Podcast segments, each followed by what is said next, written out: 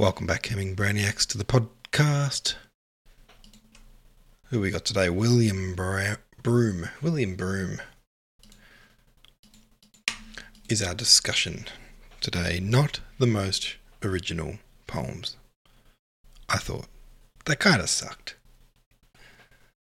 Rosebud was just comparing sort of how, I guess, a woman's beauty fades in the same way that a flower's does. I f- really, was that it? Was that it? Meh. Uh, and then the other one, what was that about again? I hear something about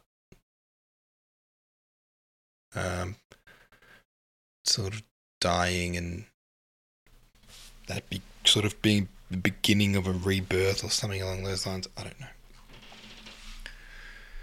Anyway, I didn't find them terribly original or very good. Uh, Swim Sets and Mama Fishy says, not the most original poems. The internet backs you up. The verses of his own that he published had very moderate poetic merit.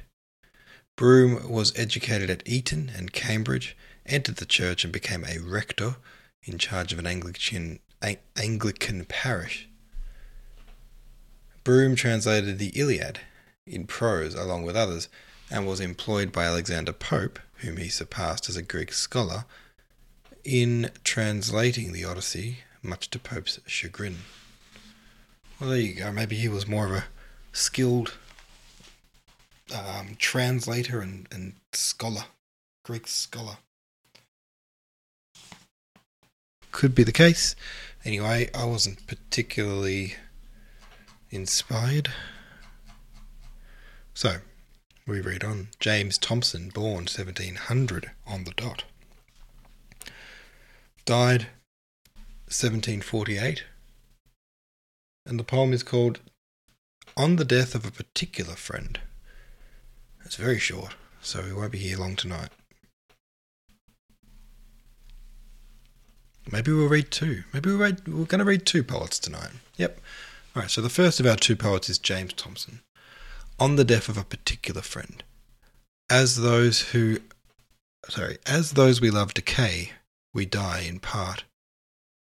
String after string is severed from the heart, till loosened life at last, but breathing clay, without one pang is glad to fall away. Unhappy he who latest feels the blow, whose eyes have wept over every friend laid low, dragged, lingering on from partial death to death, till dying all he can resign is breath. That's it from James Thomson. And our second poet tonight is the one and only George Lyttelton. Lord Lyttelton. Tell me, my heart, if this be love. When Delia on the plain appears, awed by a thousand tender fears, I would approach, but bear, but dare not move. Tell my, tell me, my heart, if this be love.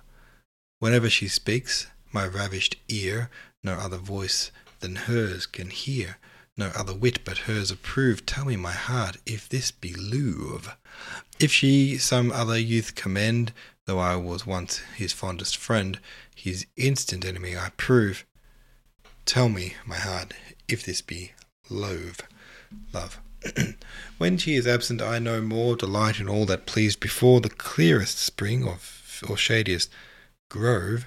Tell me, my heart, if this be love. When fond of power, of beauty vain, her nets she spread for every swain. I strove to hate, but vainly strove. Tell me, my heart, if this be love. Tried my very best there to uh, rhyme the word love with all those words that do not. I insist, rhyme with love. But there you go. That's our poets today James Thomson and George Lyttelton, Lord Lyttelton.